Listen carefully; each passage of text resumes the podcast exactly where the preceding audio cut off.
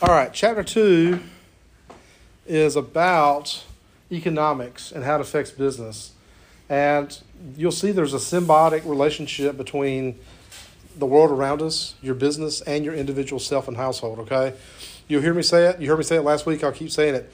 There is a parallel between your business or the business you work for, the organization you work for, and your personal life. Um, and if your business is suffering, probably your personal life is going to suffer, and vice versa. If you if you're out um, and don't have your personal life together, it's going to affect your work, right? And so there's this symbiosis and parallel that exists between your business and your personal life. So explain these are learning outcomes for the chapter. We'll try this this version first. Sorry.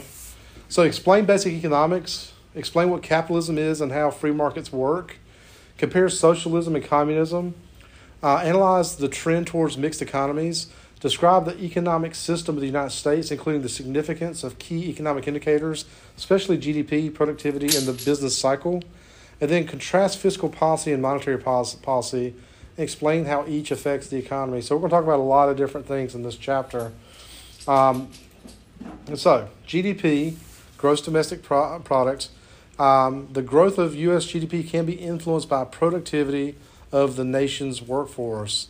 Um, it can also be impacted by the misfortunes of major U.S. companies. Uh, when this company was forced to stop production of its 737 MAX airliner, the company, as well as suppliers and airlines that fly the 737, saw their growth severely impacted. What company do you think that is? Boeing. Boeing is correct, yeah. And so, remember how I told you these parallels exist?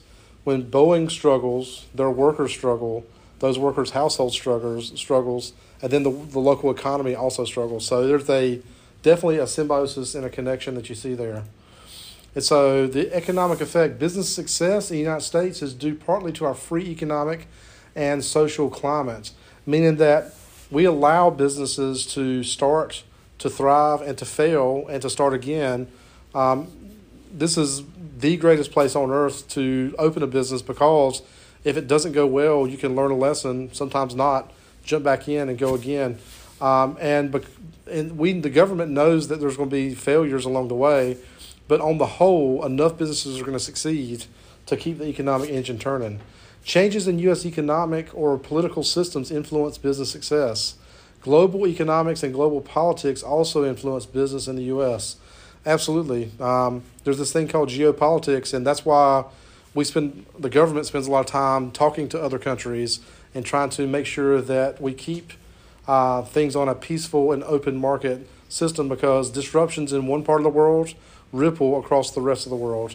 And so it's in our interest to keep things flowing freely and smoothly. So, economic contrast, to give you some idea of what we're talking about, the economic contrast shown here is remarkable. Business is booming in Seoul, South Korea, as shown in the photo on the right. But North Korea, a communist country, is not doing well, as the picture on the left shows. What do you think accounts for the dramatic differences in economies of these two neighboring countries? So, what's the big difference maker here?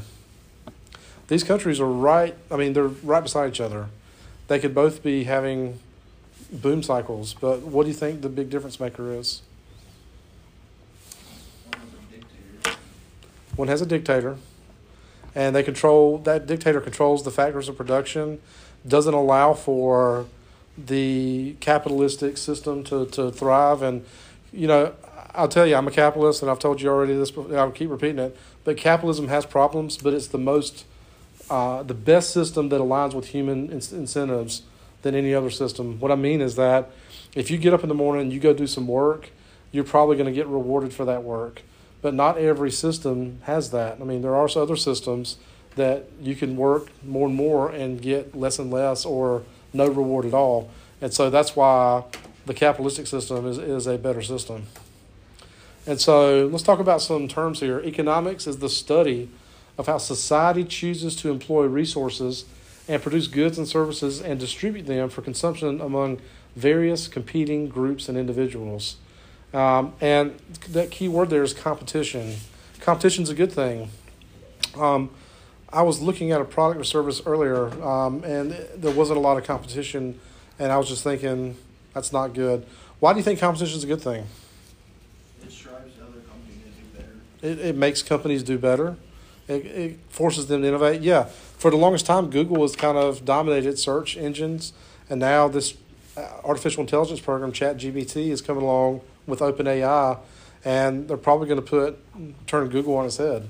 And so competition forces these companies to innovate. It forces them to keep uh, doing, reaching for that next uh, opportunity. Um, my, macroeconomics is the part of the economy that studies, that looks at the operation of a nation's economy as a whole, while macro looks at parts of the economy where behavior of people and organizations is in particular interest. So smaller scale is micro, larger scale is macro. Has anybody taken micro or macroeconomics yet? No? Is it a part of your program? Do you know? Okay. Gotcha. And so, resource development is the study of how to increase resources and to create conditions that will make better use of those resources. Remember, we talked about the factors of production last week, and land is one of those. When I say land, I'm using that to incorporate a lot of resources that come from the land. So, examples of ways to increase resources new energy sources, new ways of growing food, uh, new ways of creating goods and services like nanotechnology, 3D printing, and 4D technologies. So, talking about growing food for a minute, our surface area of Earth doesn't change very much. You know, we got this chunk of land, that's what we've got. So, we have to innovate better ways to maximize our yield. What's some of the ways that we've innovated to increase our yield for crops? Fertilizer. Fertilizer. What else? That's an innovation. GMOs. GMOs, genetically modified organisms. That's an innovation. The way we plant to begin with, if you look at crops 50 years ago versus now, if you go look, just it's fascinating to watch how they plant corn. They stack them right on top of each other, and those corn stalks just grow vertical beside each other, and they do that because they're maximizing that square footage in that field. You know, so those are just three good examples. Um, and another way they do that is soil analysis. They'll take a soil sample, they'll send it off to be analyzed, and that farmer knows exactly how much of a certain chemical or chemicals to add to that uh, field to help get it the conditions right, balance the soil levels out in order to maximize their yield. So we've got a lot of ways to increase our resources, uh, and those are all important. I mean, if you increase your yield 10 or 20%, that's a major boon to your bottom line. So. So, some additional information. Contrary to Malthus, some macro, macroeconomic, I'm sorry, macroeconomists believe a large population can be a resource. An educated population is highly valuable. Business owners provide jobs and economic growth for their employees and communities as well as for themselves. And so, absolutely, I mean, what you can take either side of this, but what do you think? Do you think a large, dense population provides a value proposition, or do you think it's a resource? Like some cons- cons- consumption setup. What do you think?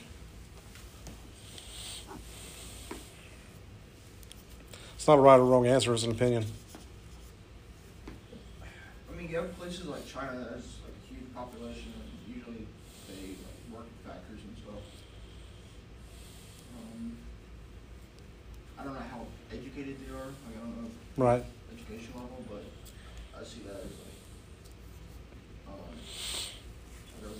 That's one thing that frustrates me in this country is that I think we're like 19th or so in the in the world on education, and you would think we would recognize from a global competitive standpoint, we need to be in the top two or three. You know, I mean, because that is a resource. I mean, if you've got uh, other countries that are outperforming you in education, that's going to have a trickle down effect over generations. So. Um, I wish we had more investment, but of course I'm biased. I work in education, so. All right, so Adam Smith and the creation of wealth. Adam Smith, great, uh, great guy, uh, had a lot of great things to say. His biggest thing was the invisible hand. We'll talk about that. But he said freedom is was vital to any economy survival. Freedom to own land or property and the right to keep the profits of a business is essential. People will work hard if they believe they will be rewarded. So if you take away freedom, you take away rewards. What incentive do people have to work? There's there's very little incentive. So Adam Smith talked about the importance of freedom and ownership. He also had this idea about the invisible hand. The invisible hand is the process that turns self directed gains into social and economic benefits for all. And so I'll talk about this generally and then we'll get into the book discussion. But um, I love using the hamburger example. And we always talk about food in this class. I always get hungry in here. But so If you're going to go get a hamburger after class, where are you going to go get it? Like McDonald's? Where, where, where else might, might you go? Cookout? Uh huh. Cookout's pretty good. I like it. That char grill flavor. Yeah. Um, anybody else have a different burger they prefer? I don't really like to pick with Checkers. I know they sell burgers. I've never been. Is it good? It's alright. It's all right. Yeah. But would you go to Cookout or Checkers? Oh, probably cook up. Cookout. So if you go to Cookout, do you go to the hamburger or cheeseburger? I do a chicken sandwich. Chicken sandwich. Yeah, with, bacon. So bacon, chicken. So let's. I want. I want to know. What do you get on it? So you got bacon. You got lettuce. Bacon, cheese, lettuce. Yeah. You get mayonnaise on it. Um, I think there's mayonnaise on it. Yeah. So you got bacon, cheese, lettuce, mayonnaise, and a bun, right? And chicken. Yeah, yeah, yeah. So six products roughly, plus the spices and herbs that go into the chicken. So, so there's half dozen dozen products that go into that, and then you got the labor, you got the building, and basically all those components of the chicken sandwich. Somebody in that supply chain had to say, "I want to make money for myself." So I'm gonna either grow pigs or grow chickens, pigs for the bacon, chicken for the chicken sandwich, or I'm gonna grow wheat to make the sandwich buns or lettuce to make the lettuce. You know, all these different manufacturers or, or growers said, I'm going to seek out my own selfish interest. I'm going to turn a profit. But by them doing that, by them being selfish, you're able to get your chicken sandwich. And what Invisible Hand says is that by everybody seeking out their own selfish gains, it benefits society as a whole. So, like every time you go out and consume whatever it may be, seeking out something that I don't like the word selfish, but that's that's kind of the language they use. By you being self-centered on wanting to make sure that you're taking care of your own wants and needs, that helps the economic cycle turn. So, um, and we all do this. What's something like I see this uh, Beats headset? You know, you wanted those Beats, right? They're not essential for to live, but you wanted to have a set. And by you going out and buying that set, you enabled that company and those individuals that made it, the person that transported it, the person that sold it, all these moving pieces to benefit in some way from that want satisfaction that you did. And so that's what Invisible Hand is, you know. And so, uh, and now you said you, what type of work do you do? You work at Walmart? Yeah. And so when consumers go in there and they're buying products and services, they're enabling you to have that job because by them doing that, seeking out the things they want and need, that justifies the reason that you are there. So, and so as what what Adam Smith said is, as people improve their own life situation, they help the economy prosper through products, uh, the production of goods and services and ideas, and charitable donations. However, poverty rates in the U.S. remains high. Why do you think that is? If we're all seeking out these things and we're all helping to drive the economic engine, why have we not been able to crack the poverty rate in the United States?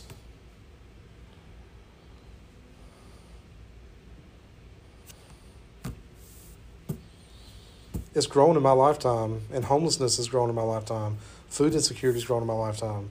It's frustrating because you would think, quote unquote, the richest country on earth could not have to deal with these types of things. selfish people are too selfish. Selfish people are too selfish. Okay, I like I like that. Other ideas? Like uh, products are going up in price, but the minimum wage isn't doing anything. Yeah, that's a, that's a big thing. Is that um, products and services are going up, but not commensurate with wages. You know, and that actually leads me to a slight digression. Um, and we will talk about it more in this class, but before 1971, money was tied to gold. I mean, if you had a $10 bill, it was redeemable for $10 worth of gold in a bank. But after 1971, we went off what's called the gold standards, and we have now what's called fiat cu- currency, F I A T. For fiat means by decree. That's why it's valuable. And so the problem with fiat, the, the good, the pro with fiat is that we can print money to do things we want to do with our economy. The bad news is, as we print more money, we create inflation. And before we before we have our crazy inflation that we've got now, inflation was clipping up about one and a half to three percent a year. But at this point, we're in the eight to twelve percent range, depending on what products you're looking at. I read somewhere that eggs went up sixty percent the past year. It's crazy. I mean, I'm not a big. I don't eat eggs myself, but I buy them for my kids, and they're very expensive. So you're onto something when you say wages didn't go up commensurate to products and services. And part of the blame is circulation of cash. Once you create more money, the, the, the money is a symbol for energy. I have to expend energy. I have to work. I have to do something with my mind or my body to trade my energy for a service. Or, and that service, I get compensated for it. That compensation, those bills, represent a medium of exchange that I could trade those at Walmart to get goods and services. But the problem is, is that if I have funny money or money that's just created out of thin air, there was no energy expended to earn that. And so it's easy to print trillions of dollars and create the current inflationary situation that we're in right now. So, questions on that or comments? So, invisible hand is what? When I say invisible hand, just think selfish. People selfishly pursuing their own interests helps move the economy forward. So, capitalism in a nutshell an economic system in which all or most of the factors of production and distribution are privately owned and operated for profit. Examples are the United States, England, Australia, and Canada. The state of capitalism, a, combine, a combination of freer markets and some government control, or state capitalism. China has experienced rapid growth using state capitalism, meaning that they control some of the factors of production, but otherwise they give some free range to the private sector. Um, questions on that? So, the four basic rights, according to capitalism the right to own property or private property, the right to own a business and keep all that business's profits, the right to, to freedom of competition, and the right of freedom of choice. Yeah, if you don't like a business, you don't like a business product or service, you don't have to buy the product from them. Um, when it comes to uh, keeping all the profits, yet we we'll talk about this some more. But do you think a company owes more to an employee beyond compensation?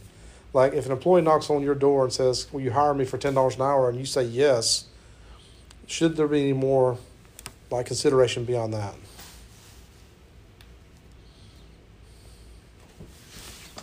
No health insurance. All right. What do you guys think? I mean, After time, yeah. what's that? After time. After time? Yeah, I guess it depends on the work situation. Um, but I don't know. I see both sides of it. I, I think in this, in this country we have this societally we have this entitlement mentality that we go to a job and that job's supposed to do all these things for us. When at the end of the day, if you look at it strictly through a capitalistic lens, the business exists to serve its shareholders, the people that own the business. Now that's not a very nice interpretation, but it's a business interpretation. Um, I know, like you're seeing a lot of layoffs in the tech sector right now. I think I've read that some of these big tech companies have laid off something like twenty or thirty thousand people in the past uh, few weeks. Um, I think Spotify was the most recent, it's laying off like six percent of its workforce. Um, you know, you could look at it one way. Well, you hired these people, don't you have an obligation to, to look out for them? But at the end of the day, the answer is no. You have an obligation to look out for your owners. That's the reason you exist. And if they, if you keep people on your payroll just to look out for them, and the business ends up going bankrupt because of that, you're not serving anybody. And so, um, business involves tough decision making sometimes. And so, Roosevelt's uh, four additional freedoms: freedom of speech and expression, freedom of worship in your own way, freedom from want, and freedom from fear. Um, what do you guys think about this? What do you think he meant by freedom from want?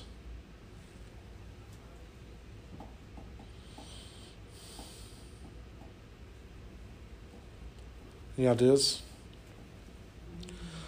I think he was trying to say in our system, if you show up on time and do good work, you should have your basic needs met. You know, that's what he was. I think he was trying to say.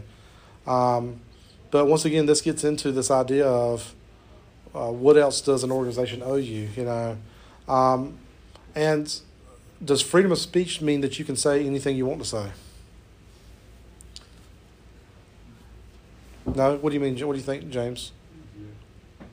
Well, I mean, if we're talking at work, you need to be, you know, whatever your work condition is, if you're in daycare, you actually be cussing a kid. Right, yeah, yeah.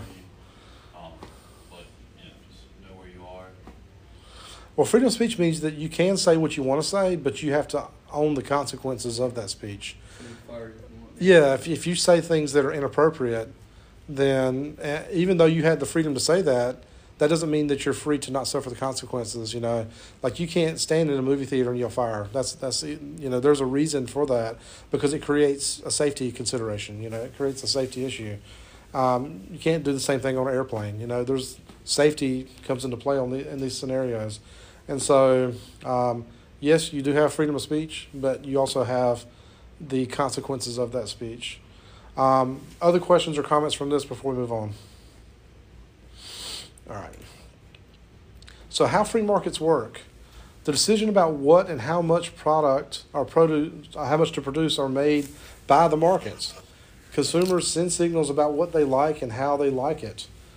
Um, everybody like we just came through the holiday season. Based on what happened this holiday season, con- the producers are going to make decisions now about what Christmas 23 is going to look like. Um, they'll analyze how many strings of light were sold, how many candy canes were sold, how many trees were sold, and on and on and on. And they will be able to analyze it down to each individual item. they'll know how many of those items went on clearance, and they can tailor it based on a specific market. They'll say, you know, this specific store had X number of lights that were having to be clearance, so we need to send less lights to this store and maybe send more to this store over here that ran out. Uh, it doesn't always work that way, but the more data you have, the more you can tailor it to give consumers to respond to those consumer signals, what they like and how they like it. Anybody like the McRib? Does anybody eat it? If there was, if I offered you a McRib right now, would you jump on it? You're saying you, you I've eaten it before, but I wouldn't like. It's not your first choice. Yeah, it's not like the reason why they keep it as a special edition Yeah.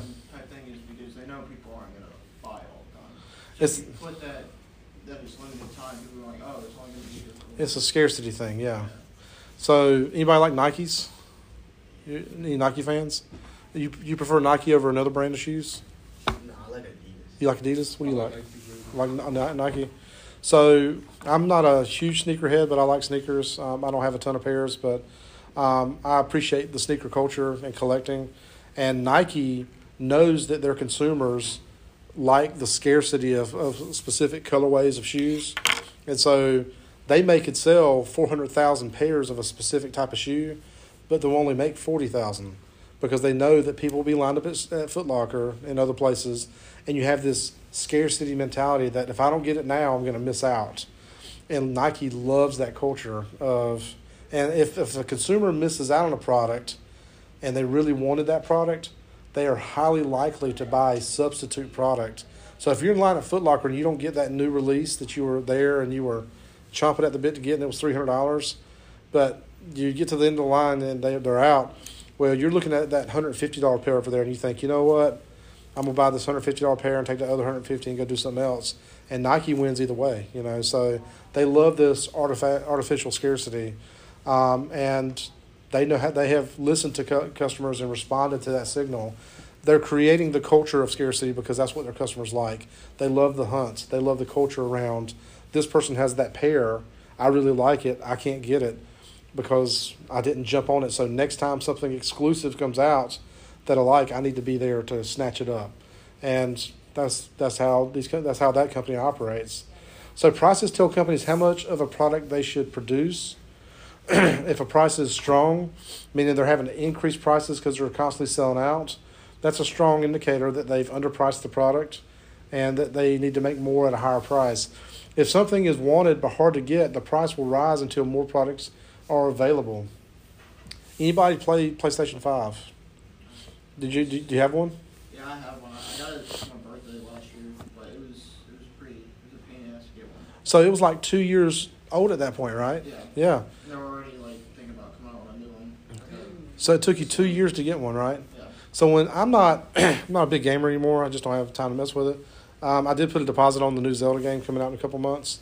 I love Zelda, but um, that being said, I I don't know when PlayStation came out, there was a couple games I wanted to play, but it was very frustrating trying to get one. So I ended up buying a PlayStation Four just to be able because there's a huge catalog of good games out. So and I still have it and it still works. But um, yeah, I mean that that that's just one example of something that's hard to get and they keep raising the prices so the core console price stays the same, but it's rare to be able to buy just the console. A lot of times they have them bundled. Like I'll get emails from GameFly or not GameFly, but um, GameStop, and it's like you can't even buy it by itself. You have to buy it with two games, Yeah, it'd be like extra controller, right? And so, yeah, that's how they do it.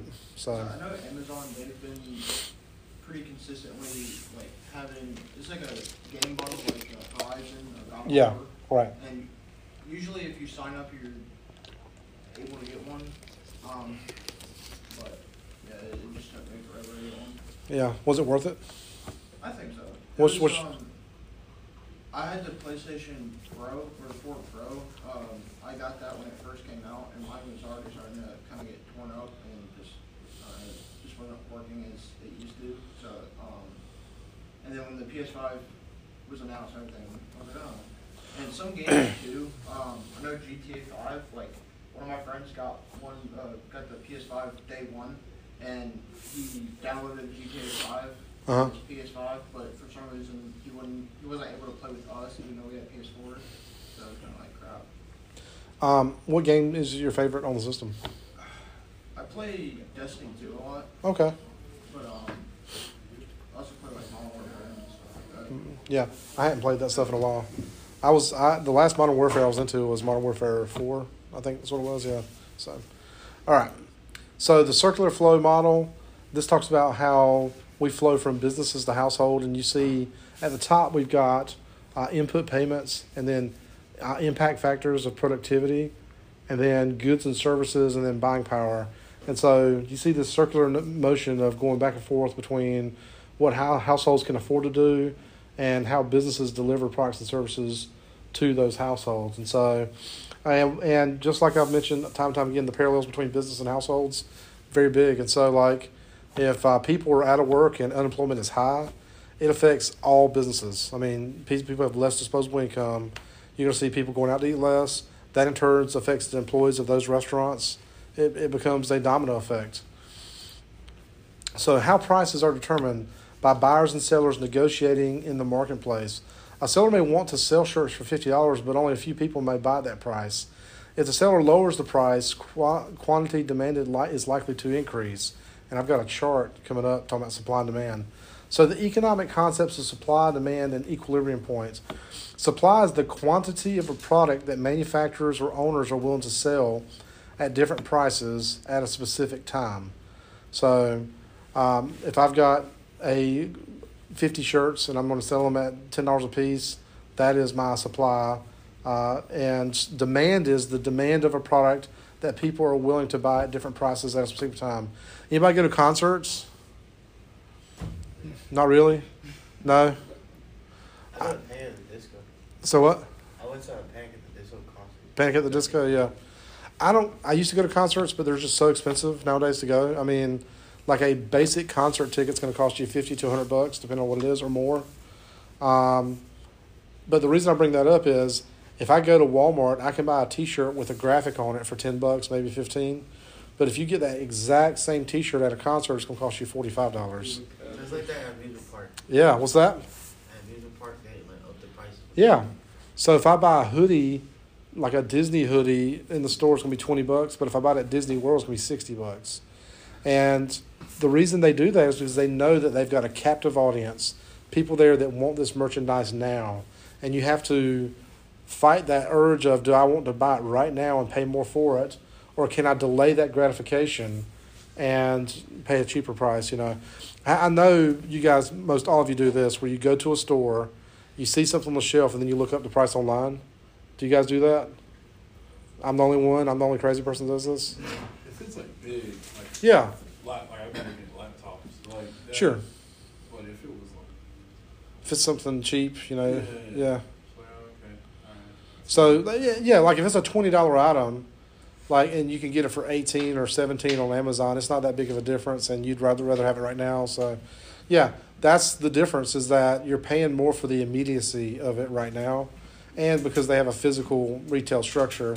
So, um, and suppliers and producers know this. They know that people are going to pay different prices based on proximity and based on that environment they're in. So, the market price or the equilibrium point, the price determined by supply and demand. And so the crazy thing about that concert T-shirt that's forty five dollars is people are buying them like crazy because they want it as a souvenir. They went to this concert. It's an emotional thing. They're buying it as an impulse buy, and it's a memory for them. So it's a souvenir, and so they pay those exorbitant rates because they know that this is this is uh, something special for them. Um, but if they were still offering that forty five dollar price point and nobody's buying them, toward the end of the concert they'll start dropping the prices. Hey, we need to move this merchandise. So how about thirty bucks or twenty five bucks? You know, let's let's let's. And as they drop that supply, it appeals to uh, consumers more and more. Who in here shops the clearance aisle in stores when you walk in there? You like to see the clearance stuff. Anybody? You do? Why does that appeal to you? Yeah. Right, absolutely. I shop clearance all the time.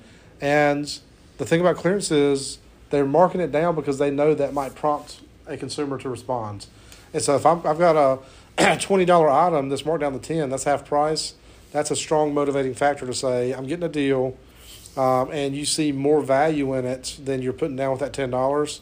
And so it, it prompts you to, it throws the supply demand thing on its head and it, it prompts a consumer to respond. So we'll talk about this a little bit more, and then we'll, we'll wrap it up. But so the supply curve rises from left to right. Think it through. The higher the price of the T-shirt goes, the vertical axis, the more sellers will be willing to supply. And so, yeah, if like if I've got prices that are on up there to fifty bucks, I'd love to sell fifty of them at fifty bucks. You know, we'll, we'll put them out there for that. but the demand curve is inverse. So this is a simple demand curve showing the quantity of t-shirts demand at different prices. So the demand curve falls from left to right. it's easy to understand why. The lower the price of t-shirts, the higher the dem- the quantity demanded. So that fifty dollar t-shirt on the top left, I'm gonna have very few, if any, people want that.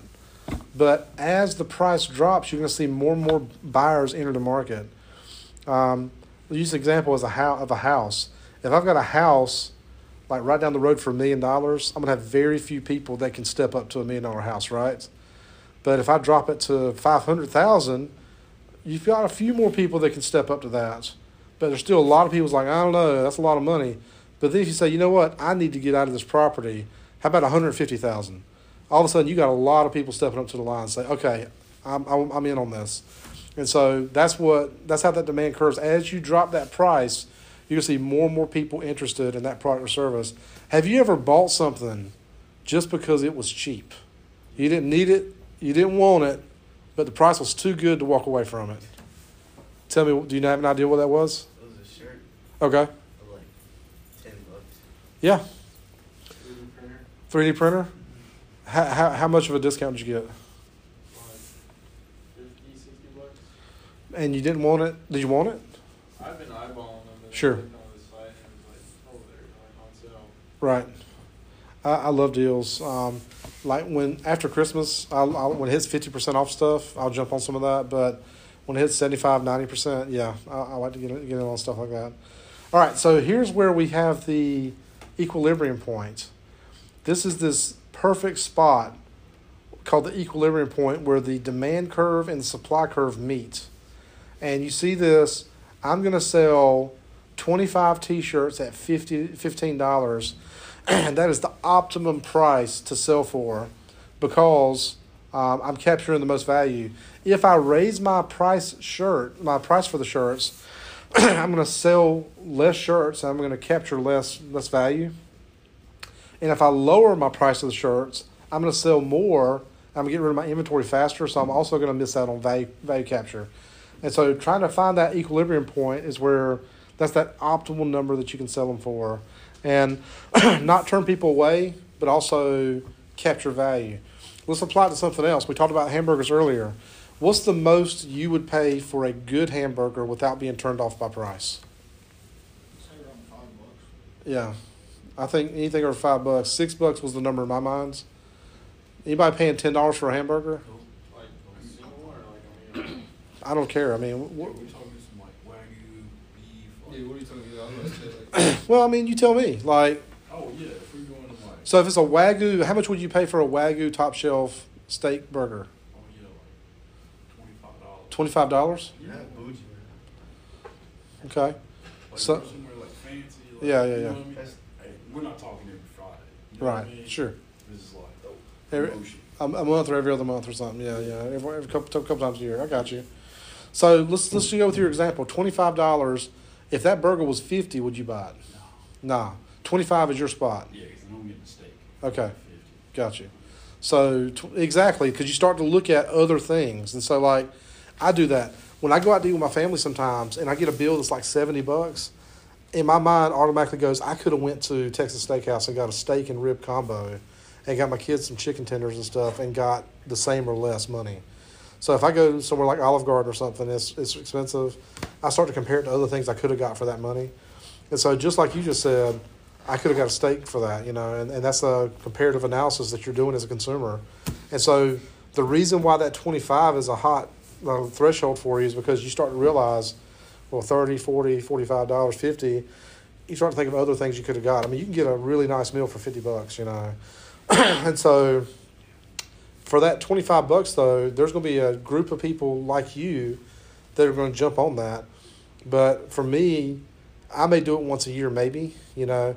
In fact, uh, we're planning to go to the beach in a couple months, and my wife loves to go to this place that has crab legs, all you can eat crab legs. But to go in there, um, it'll probably cost us $150 for my whole family. But it's all you can eat crab legs, and it's only once a year. But my demand for that is only once a year because of the high premium. You know, if you get, I mean, that's it. I just I'm not to do it more than once a year. So, and sometimes it's more than one, like once every couple years.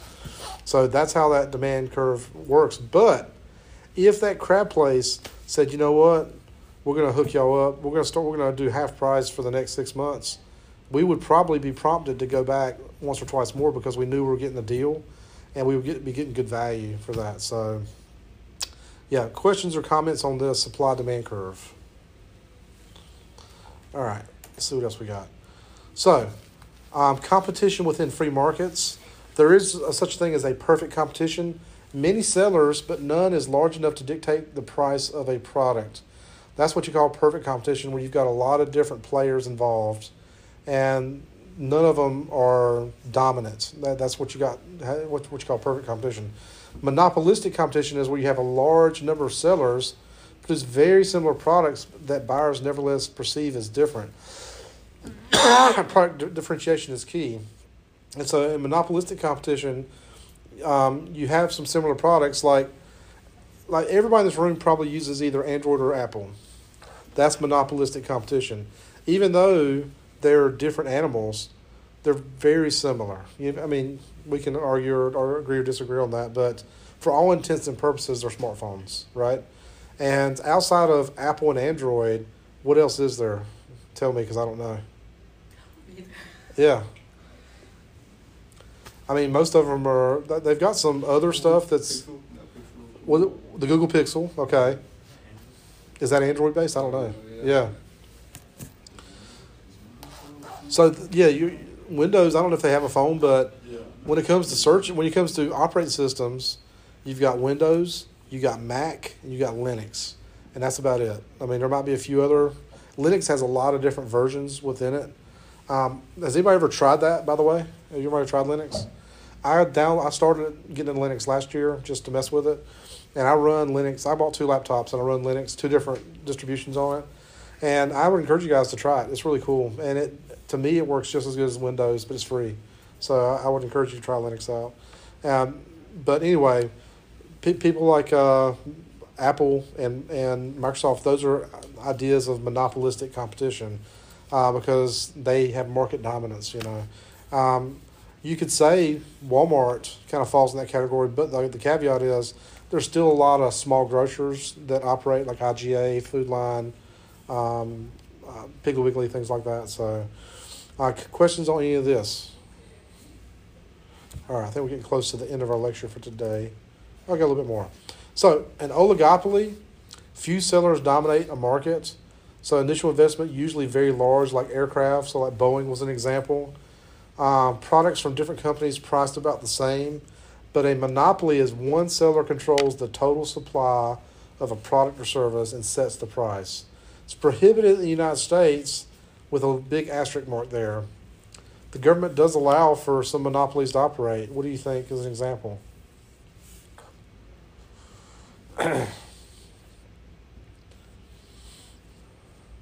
like, this isn't a pure monopoly, but if you want to get health insurance in North Carolina, you're more than likely going to go to Blue Cross Blue Shield, and you're not going to find a ton of competition. And they actually have regulations against competing again across state lines. They keep the competition within the state. Um, if you want to buy power, where do you buy your power from? Huh? Right.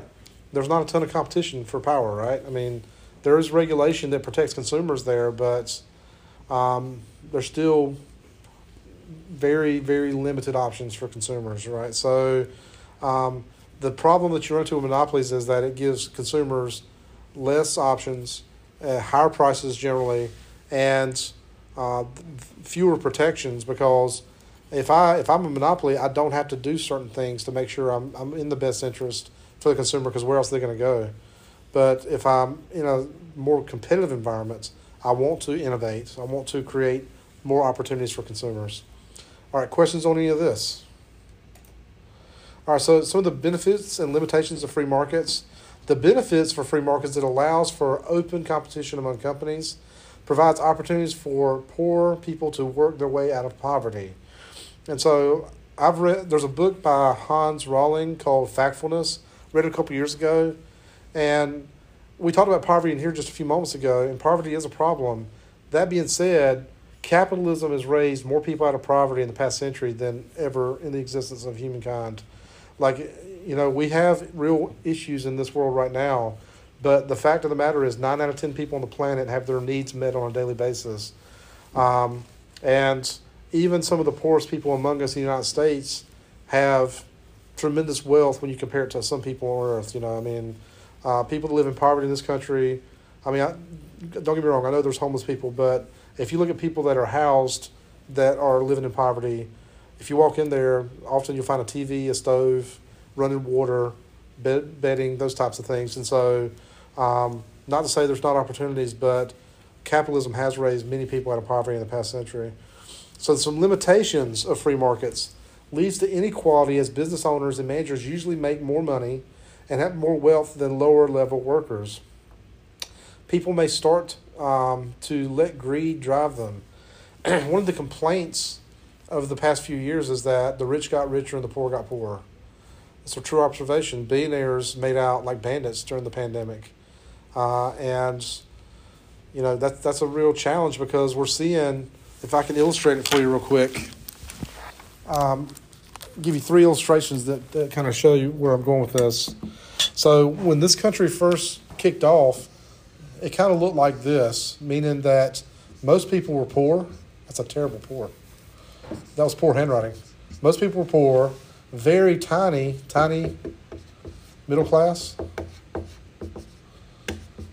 And then you had a, a very few wealthy at the top. And so, what happened during the Industrial Revolution as people went to work in factories is this happened. You had a middle class that expanded, and there's still you still gonna have uh, folks that are working poor or poor, but you can see there was this upper mobility, and then you still have wealthy up here. But what's happening now, as we're seeing this happen, is that people are getting pushed, squeezed down, and part of it's inflation, um, but you see you see this trend now where it takes like like you were saying a while ago, prices keep going up, but wages don't keep going up, and eventually it costs twice as much to buy a house, costs twice as much to buy a car. You know, my buddy, I was talking to him when he bought his house about twenty five years ago. He paid forty six thousand dollars for his house. That same house today would be about one hundred thirty thousand dollars, and so that's about a three x almost. But have salaries gone up three x? in 25 years? You know, I think not. Um, if, if, if that was the case, I mean, somebody making $30,000 25 years ago would be making 90 today.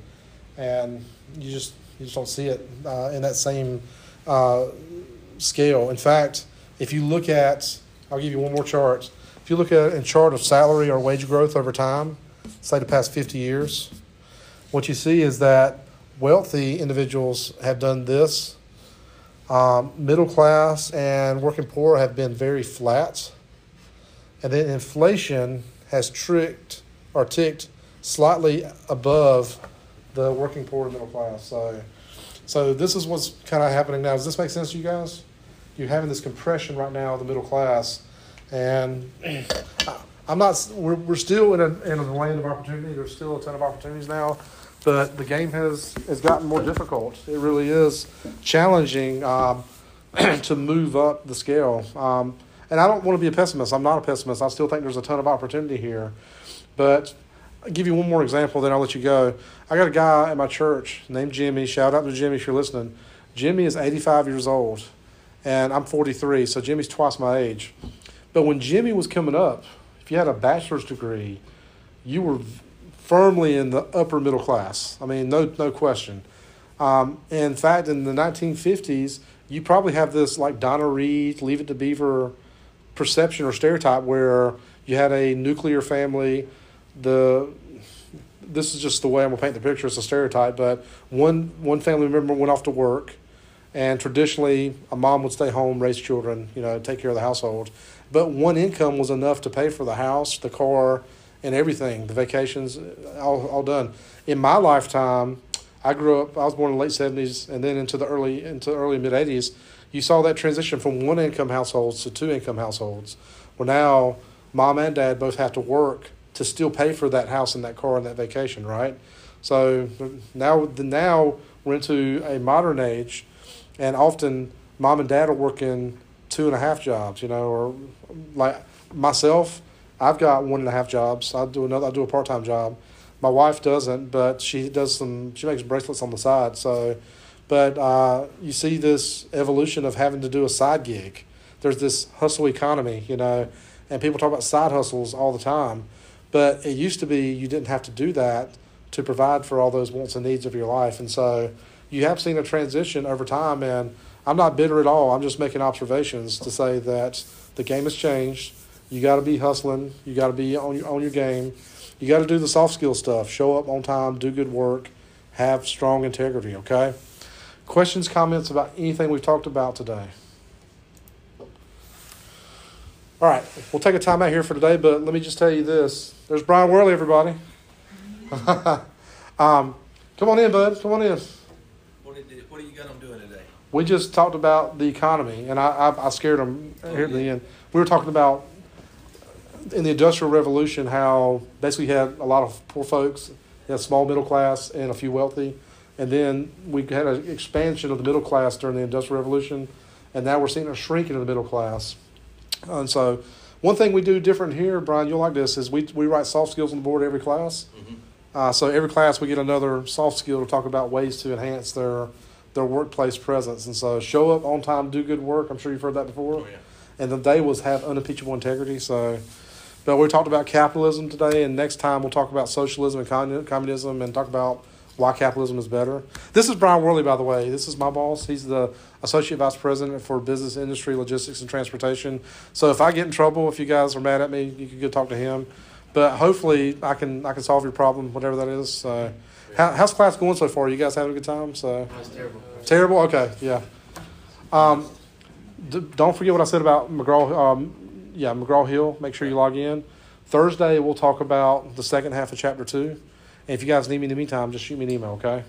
All right, guys. I appreciate you. Thanks, Brian, for being our special guest today. Thanks for popping in, buddy. Well, it actually worked out good. Yeah. Uh, Max called.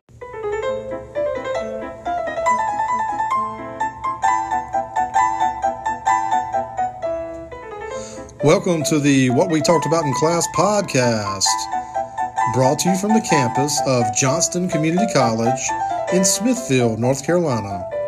Underwritten by Anchor, where everyone can make a podcast for free.